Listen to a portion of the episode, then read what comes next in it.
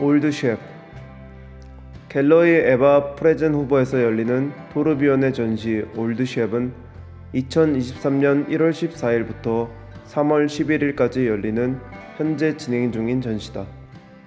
갤러리 에바 프레젠후버는 취리히에 두 개, 뉴욕 비엔나에 각각 한 개씩 지부가 있는 대형 갤러리이며 피슐리 앤 바이스, 더글라스 고든부터 우고 론디노네, 캐롤 더넴, 프란츠 베스트 등이 속해 있다.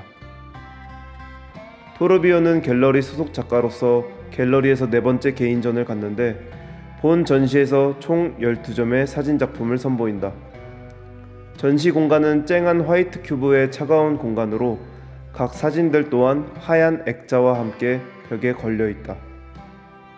토르비오는 한 인터뷰에서 본인의 전시를 구성할 때 전시 타이틀을 생각하고 사진을 선별한 뒤 그것들을 배치함으로써 흐름을 만들어내고 싶다고 하였다. 관람객은 오고 가며 각 사진들을 응시하고 자신만의 이야기를 상상함으로써 토르비온이 건넨 재료들을 가진 연출가가 된다. 토르비온은 이번 전시의 제목을 엘비스 프레슬리의 노래 Old Shep으로 정하였다.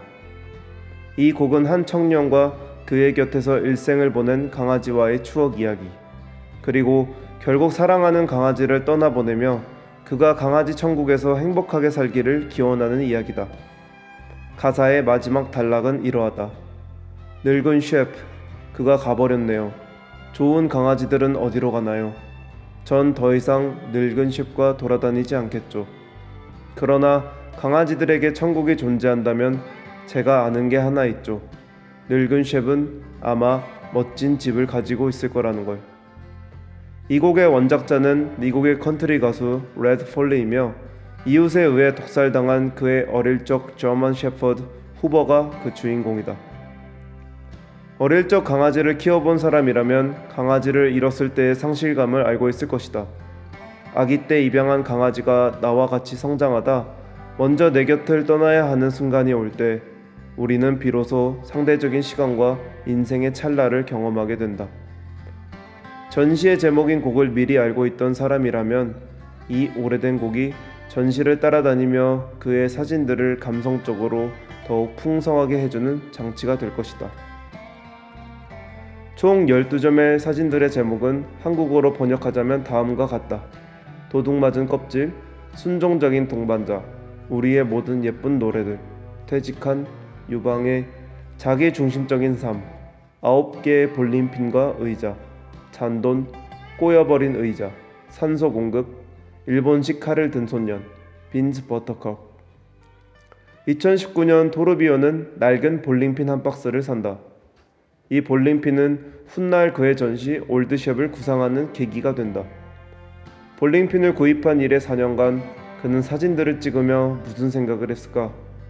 그가 연출한 사진들 속에는 나무의 몸을 의지하는 늙은 노인부터 아름다운 꽃들, 어머니의 가슴을 바라보는 아기와 꼬여 버려져 있는 의자까지 다양한 대상이 등장한다. 아홉 개의 볼링핀과 의자. 19세기 아홉 개의 볼링핀으로 하는 경기 나인핀 볼링은 미국에서 선풍적인 인기를 끌다 도박을 비롯한 각종 사행성을 띈다는 이유로 금지당한다.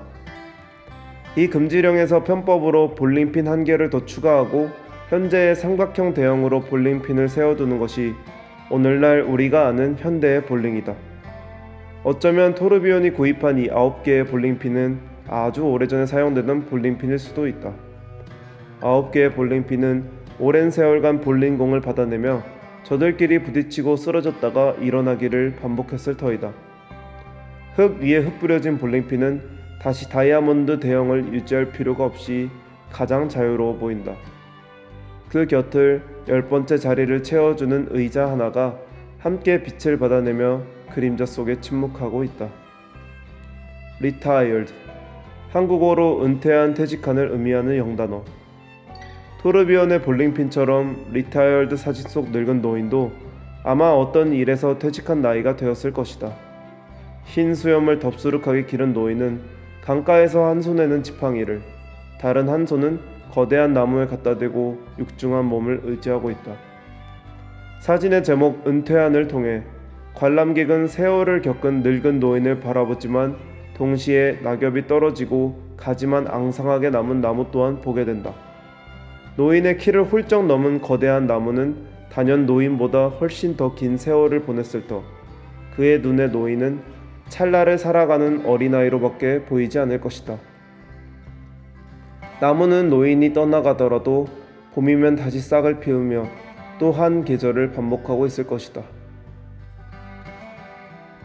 그의 또 다른 사진 The Self-Centered Life에서 토르비언은 의자 하나와 양초 스탠드를 프레임 중심으로 두어 연출한다. 평범한 집 내부에서 의자는 살짝 기울어진 채로 세워져 있고 그 옆에 양초 스탠드가 서 있다.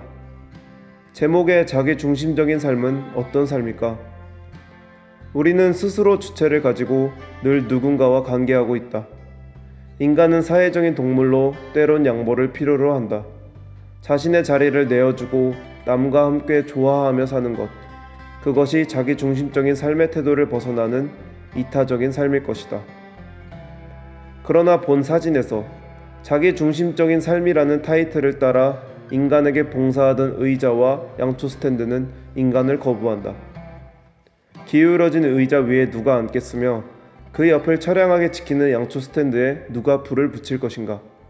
우리는 물건을 통해 그것을 사용하는 우리의 신체를 인식하지만 역설적으로 사물로부터 거부당했을 때 그들의 주체를 인식할 수 있을 것이다. 사물은 자기 중심적 삶을 실천하며 토르비온 덕에 잠시나마 자신의 기능성을 잊게 된다. 창가 앞에 자리 잡은 기울여진 의자와 스탠드는 그 장소를 딛고 자신의 주체성을 뽐내고 있다. 한병철에 져서 온 딩해의 마지막 단락에서 한병철은 주크박스에 대하여 이야기한다. 2017년 비가 세차게 내리던 날 한병철은 빗길에서 넘어졌다가 일어나며 우연히 낡은 가게 안에 주크박스 하나를 보게 된다. 주크박스는 동전을 넣으면 들어있는 음악을 재생해주는 기계로 현재는 사장되어 보기가 매우 힘들다. 한병철은 문학작품이나 영화에서만 보던 주크박스를 낡은 가게에서 마주하는 순간 매료되어 자신의 집으로 가져온다.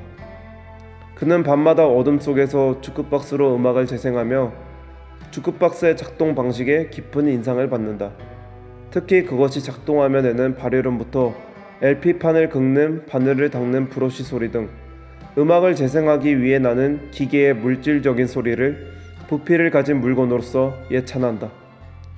그에게 있어 인간뿐만 아니라 동물 역시 거주민으로서 그리고 한 장소의 장청민으로서 변한다. 정물의 장소가 생겨나 모든 것이 서로 이웃이 되면 그것들은 물질적인 존재 공동체가 된다. 사물은 타자성을 획득하고 나는 나의 몸체를 인식하게 된다. 올드셰프의 마지막 가사에서 강아지는 본인의 장소를 잃으나 강아지의 천국에서 새로운 멋진 집을 찾아 정착하고 있다. 주인은 강아지를 위해 기도하며 그의 목줄, 털 혹은 사료 그릇 같은 것을 아직 간직하고 있을 것이다. 물건은 기억을 품고 자리를 차지하며 우리와 함께 이웃한다.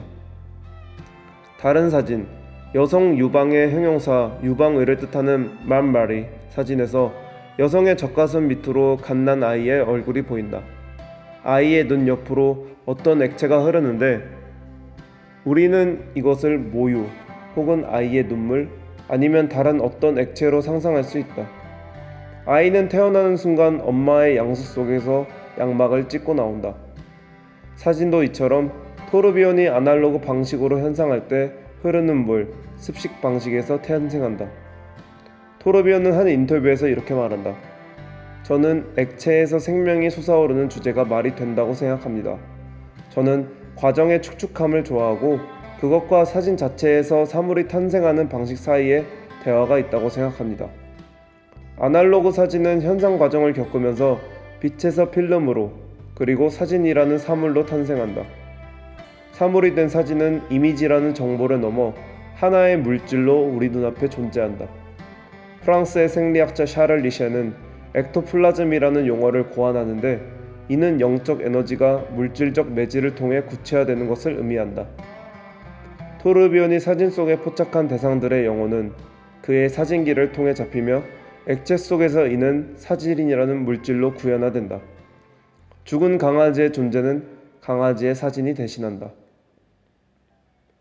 그 외에도 토르비온은 틱톡이라는 SNS에서 유행하는 엽기적인 음식을 아날로그 사진으로 촬영함으로써 새로운 시각을 선사한다.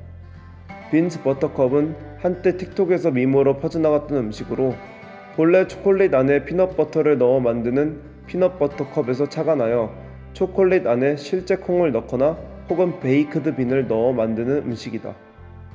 틱톡에서 유행하는 음식을 토르비언이 직접 만들어 찍었는지는 모르지만 허구일 수도 있는 Beans Butter Cup이 노인과 아이, 강아지, 자연 등의 다른 대상들과 동등한 물질이 되어 전시에 리듬을 부려넣는다. 머릿속에 틱톡의 짧은 영상을 생각하면 그 속도감으로 인해 순식간에 많은 영상이 스쳐 지나간다. 아날로그 사진으로 잡힌 유행하는 엽기 음식은 빠른 물결에서 빠져나와 자신의 속도를 가질 수 있게 된다. 토르비언은 올드셰프의 전시에서 다양한 모델들을 통해 삶의 속도와 순환, 그리고 관계성에 대하여 질문을 던진다. 우리가 주방에서 일본 식칼을 들고 있는 어린 소년을 보게 된다면 무슨 말을 하게 될까? 아마 태반은 위험하다 외치며 소년에게서 칼을 뺏고 그의 손에 닿지 않도록 안전한 곳에 보관할 것이다. 소년과 일본 식칼은 매우 대조되며 이는 소년의 어리숙함과 칼에 대한 우리의 경험을 일깨워준다. 하지만 다윗이 골리앗을 죽이기 위해 돌팔매를 들었던 것처럼 소년 또한 칼을 들 수밖에 없는 상황이 있었을 수도 있다. 토르비언은 이렇게 대조되는 두 물건과 인물을 통해 이야기의 여러 출발점을 환기한다. 토르비언의 사진을 보고 있다면 깨닫겠지만 그의 사진 대부분은 역광으로 찍혀 있다. 그의 사진에 관한 선언 중 아홉 번째 문장은 역광에 대해 이야기한다. 역광 속 물체는 의미심장한 물체입니다. 영어로 프레그넌트라 표현되는 단어는 의미심장하다는 뜻이 되지만 주로 임신한 뜻으로 해석된다. 임신한 뱃속 태아는 아직 매질이 완성되지 않은 영적인 단계의 상태일 수도 있다. 우리는 산모의 배를 보며 그 안에 태아를 상상할 수 있을 뿐이다. 역광 속 사물도 아직 완전히 세상에 자신의 모습을 드러내지 않은 상태이며 비밀을 함축하고 있다. 전시를 방문한 관람객은 사진들을 바라봄으로써 그 비밀을 캐게 되며 대상을 잉태하는 모태가 된다. 태어나 자신의 아이가 된 사진은 관람객이 떠나면 다시 비밀을 머금은 영혼이 된다. 사진은 태어나고 영혼으로 회귀하기를 관람객의 방문에 따라 반복한다. 노래 Old Shep 역시 현재까지도 불리며 반복된다. 레드 폴리가 자신의 강아지를 생각하며 만든 곡은 엘비스 프레슬리라는 스타를 통해 널리 퍼지고 꾸준히 사랑받고 있다. 그의 강아지 늙은 셰프는 스티글리츠의 구름처럼 사랑하는 애견을 떠나보낸 이들과 더불어 상실감을 경험한 모든 사람들에게 영원한 상징이 됨으로써 불멸하게 된다. 그의 전시 Old Shep의 모든 사진들은 에바 프레센후버 사이트에서 볼 수 있다.